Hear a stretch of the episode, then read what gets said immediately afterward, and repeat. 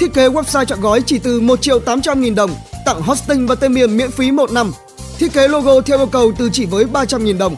Đăng tin bán bất động sản lên 100 website nhà đất hàng đầu Việt Nam với chỉ 300 nghìn đồng tại các trang bất động sản.com.vn, chợ tốt, mua bán.net, 5 giây.com, VOZ Forum. Liên hệ Zalo 0978 106 552, thiết kế webtrain.com hoặc thông tin chi tiết trong phần mô tả dưới video này. Sắc Dũng, Vingroup, Thaco đang làm vì tự tôn dân tộc chứ không hẳn vì tiền. Rõ ràng sau một giai đoạn khó khăn, khởi nghiệp ở Việt Nam đã thành hẳn một phong trào lan tỏa rộng khắp. Chúng ta nói nhiều về niềm tự hào dân tộc, về khát vọng, tinh thần Việt Nam. Tuy nhiên, có cảm giác rằng khởi nghiệp ở Việt Nam vẫn đang thiếu một điều gì đó để có thể thực sự bứt phá. Theo anh, đó là điều gì? Mặc dù có nhiều mảng kinh doanh nhưng do xuất thân từ khởi nghiệp nên tôi rất chú trọng việc hỗ trợ các bạn trẻ phát triển. Mỗi năm, doanh số cả tập đoàn đạt đến 5 tỷ đô la Mỹ, nhưng hoạt động đầu tư chiếm rất ít trong số đó. Mô hình hoạt động theo quỹ đầu tư muốn sinh ra lợi nhuận phải mất từ 5 đến 10 năm, nhưng chúng tôi xác định mình như những người đi trồng cây, nếu không gieo hạt, không đầu tư thì sẽ chẳng bao giờ có gì để thu hoạch. Với các nước phát triển, họ nhận thức rõ điều này vì khi đó các nhu cầu cơ bản đã được đáp ứng, điều cần thiết là đầu tư cho tương lai. Cũng giống như chúng ta, khi cuộc sống ổn định rồi thì mong muốn tiếp theo sẽ là đầu tư cho con cái. Dù biết nếu trong thời gian ngắn thì tập trung cho thế hệ sau không bao giờ đem lại lợi nhuận cao bằng nhiều phương pháp đầu tư khác. Nhưng nếu như mình không bắt đầu thì ai bắt đầu? Nếu mình không đầu tư thì ai đầu tư? Nếu mình không thay đổi thì không thể đòi hỏi người khác thay đổi được. Tôi tư duy lượng đổi, chất đổi. Đúng là hiện nay đang có phong trào khởi nghiệp ở Việt Nam nhưng quan trọng là các nhà đầu tư và founder hay còn gọi là người sáng lập theo đuổi điều gì. Sau cơn sóng khủng hoảng kinh tế năm 2008, chỉ những ai làm thật đam mê thực sự mới có cơ hội tồn tại và thành công. Bằng chứng thời gian qua có nhiều công ty công nghệ Việt Nam vẫn đang tồn tại, phát triển và cạnh tranh song phẳng, chiến đấu với những đối thủ nước ngoài như VNG, FPT, Momo hay nhạc của tôi, Tiki. Tất nhiên khởi nghiệp ở Việt Nam vẫn đang còn rất nhiều hạn chế, nói gì đi nữa, Việt Nam vẫn là một thị trường bé để thay đổi, tiếp nhận những cái mới là không hề đơn giản. Ngoài ra, tâm lý chủ đạo của người Việt vẫn là ăn chắc mặc bền, làm nhỏ. Đa số kinh doanh quy mô nhỏ vì sợ rủi ro, làm để tích lũy là chính. Mà một khi đã có tâm lý làm nhỏ thì sẽ không thể làm lớn, trong khi tiêu chí hàng đầu của khởi nghiệp là phải làm lớn. Cho nên, mấu chốt là sự sáng tạo, thay đổi Ví dụ như thế giới di động chẳng hạn, mặc dù sản phẩm vẫn cũ, nhưng họ đã tìm ra được cách vận hành hiệu quả hơn bằng áp dụng tiến bộ công nghệ. Mặc dù có hàng ngàn cửa hàng chảy khắp cả nước, nhưng khi cần thay đổi mức giá của một sản phẩm, họ chỉ cần một vài thao tác đơn giản. Đương nhiên, để có được thành quả như vậy, họ phải đầu tư vào con người, vào công nghệ, vào vận hành và phải thử rất nhiều lần. Khi đó sẽ có khả năng gặp phải thất bại. Do đó nếu ai có tư duy làm nhỏ sợ thất bại thì sẽ không dám thay đổi, không dám thử và sẽ không làm lớn được. Có một điều tôi thấy rất mừng là hiện nay có nhiều doanh nhân Việt đang thay đổi, đang làm vì lòng tự hào, tự tôn dân tộc chứ không chỉ vì tiền. Thế giới họ tính toán có từ 30 triệu đô la Mỹ trở lên sẽ được xếp vào mức siêu giàu, còn nếu để có được tự do tài chính mỗi người chỉ cần có 7 triệu đô. Với số tiền đó, bạn có thể đi đâu, ăn gì, mua gì tùy thích và ở Việt Nam có nhiều người đã đạt được con số này. Vậy tại sao họ vẫn tiếp tục làm việc, tiếp tục cống hiến mà không hưởng thụ? Tôi tin có một phần là vì lòng tự tôn dân tộc. Ở những tập đoàn lớn như Vingroup hay Thaco đang tồn tại điều đó. Lý tưởng và khát vọng đang tạo ra những sản phẩm mang tính tự tôn dân tộc để khi chúng ta đi ra nước ngoài có thể tự hào, à, đây là sản phẩm của Việt Nam. Tất nhiên, tiền sẽ là thước đo của thành công bởi không ai nói rằng tôi thành công mà không có tiền cả nhưng mức độ thành công của một doanh nghiệp ngoài đo đếm bằng tài chính còn có cả sức mạnh của thương hiệu. Ví dụ như Apple, Samsung, Facebook là những công ty có định giá thương hiệu rất lớn. Ở Việt Nam chúng ta cũng đã có những thương hiệu vậy, như Viettel chẳng hạn. Với chúng tôi bây giờ, đó là khát vọng thực sự bởi lòng tự hào tự tôn dân tộc lớn hơn bất cứ điều gì khác. Như những gì anh vừa chia sẻ có thể thấy lý tưởng về lòng tự tôn, tự hào dân tộc đã xuất hiện ở nhiều doanh nghiệp nhưng để sánh vai với cường quốc Nam Châu thì rõ ràng cần những khát vọng thực sự đủ lớn, đặc biệt là ở thế hệ trẻ. Cùng với đó là những hiện tượng đang kiếm tiền rất khủng từ công nghệ nhưng họ đột ngột dừng lại như Nguyễn Hà Đông, như Piu Piu chẳng hạn. Anh nghĩ gì về những vấn đề này? Giới trẻ hiện nay, đặc biệt là thế hệ Z, tức là những người sinh sau 1995, đang mong muốn tự do hơn, không bị ràng buộc. Tự do ở đây là không muốn làm việc cho một công ty nào đó, thay vào đó là tập hợp thành những nhóm nhỏ làm việc cùng nhau.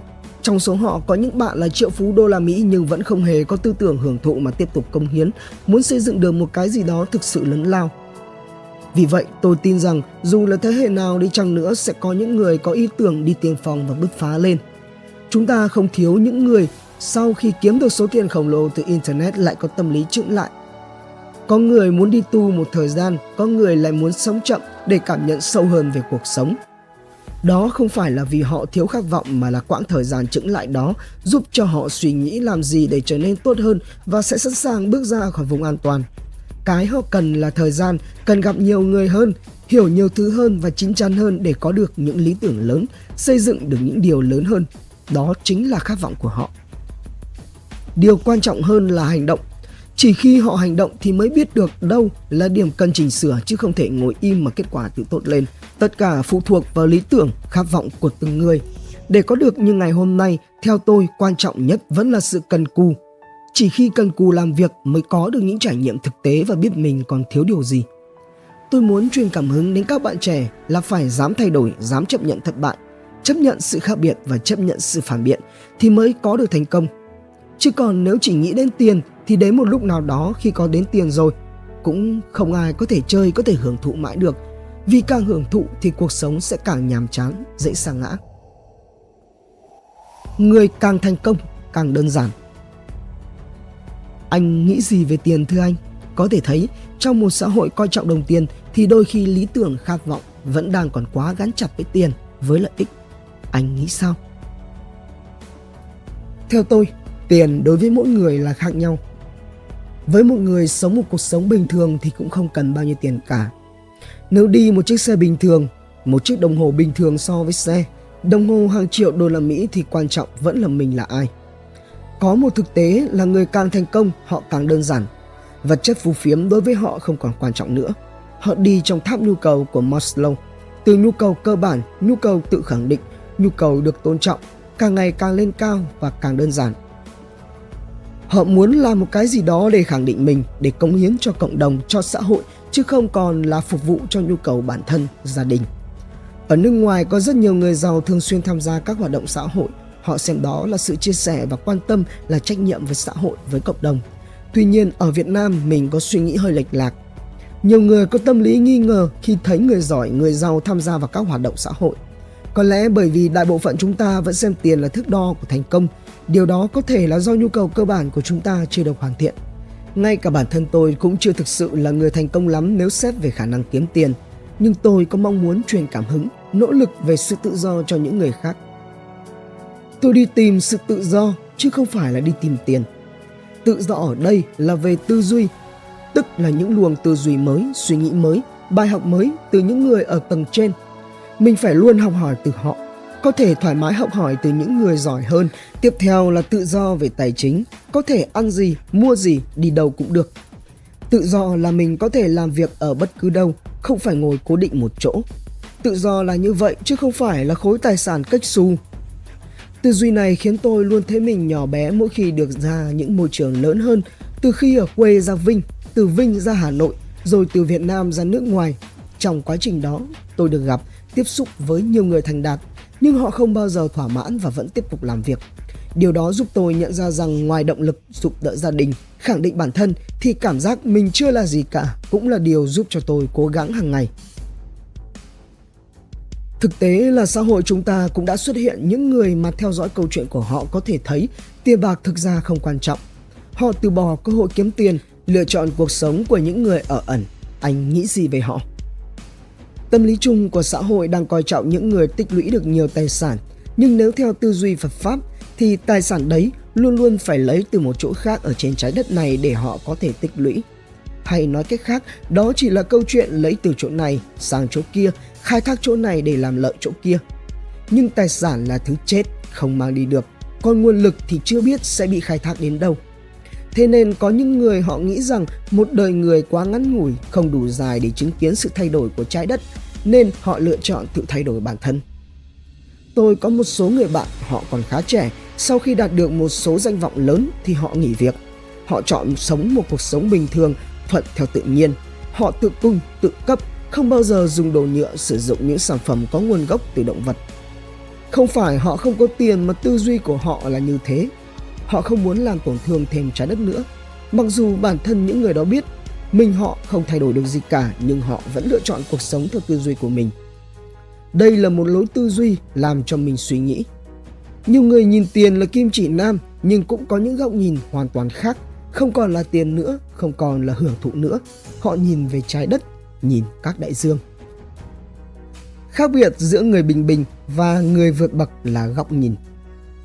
Rõ ràng, để hướng tới bất kỳ mục tiêu nào, dù là tiền hay tự do như quan điểm của anh, thì ai cũng phải cố gắng từng ngày và trên con đường đến đích sẽ không thể thiếu những thất bại. Vậy anh quan niệm như thế nào về sự thất bại thưa anh? Cộng đồng mạng vẫn truyền nhau những quan điểm tưởng chừng như trái ngược nhau của giới cá mập các anh. Người thì bảo, khi làm phải sẵn sàng nghĩ đến thất bại, người khác lại nói, khi đã làm đừng nghĩ đến thất bại. Theo tôi, thất bại hay không cũng là do góc nhìn của mỗi người. Đương nhiên ai cũng muốn thành công cả, nhưng thành công và thất bại luôn luôn song song và cần phải thừa nhận thất bại, bởi đôi khi thất bại đã là một nửa thành công rồi. Tôi cho rằng thất bại là chuyện đương nhiên và sẽ xảy ra nhiều hơn vì thành công luôn là số ít. Ví dụ trong mỗi cuộc thi chỉ ba người mạnh nhất đoạt giải, số còn lại sẽ không ai được nhắc tới cả. Tuy nhiên điều đó không có nghĩa là những người đó thất bại hết. Họ có thể hạnh phúc với hành trình của bản thân và quan trọng là mình đã trải nghiệm được những gì trước khi nhận thất bại đó. Tôi quan niệm giữa người bình bình và người vượt bậc là sự khác biệt về góc nhìn. Với những người vượt trội, theo tôi là do họ có góc nhìn và tư duy rộng hơn, xem thất bại là một phần trong hành trình của mình. Khi chấp nhận thất bại để làm lại, bạn sẽ có nhiều cơ hội hơn là suy sụp bỏ cuộc. Ví dụ, một ý tưởng có thể ai cũng nhìn thấy nhưng không phải ai cũng dám làm. Đến khi có ai đó thành công, số còn lại sẽ không ngần ngại đưa ra những lời phán xét như cái này thì có cái gì đặc biệt đâu. Ý tưởng này chẳng có gì mới cả. Nhưng nếu được hỏi là có dám làm không thì câu trả lời của họ sẽ là không. Nói rộng ra, đó không chỉ là vấn đề của nhiều người mà còn là của nhiều công ty. Họ không dám thay đổi nhưng lại muốn kết quả tốt hơn. Đó là điều không thể. Hoàng Anh, Báo Nông nghiệp Việt Nam, Độc đáo TV tổng hợp và đưa tin. Tạo ngay clip intro quảng cáo ngắn ấn tượng để phục vụ cho quảng cáo YouTube, Google Ads, Facebook Ads. Sử dụng để trang trí cover Facebook, website với mức giá chỉ 1 triệu đồng. Liên hệ Zalo 0964 002 593 hoặc truy cập website quảng cáo itv.com để biết thêm chi tiết.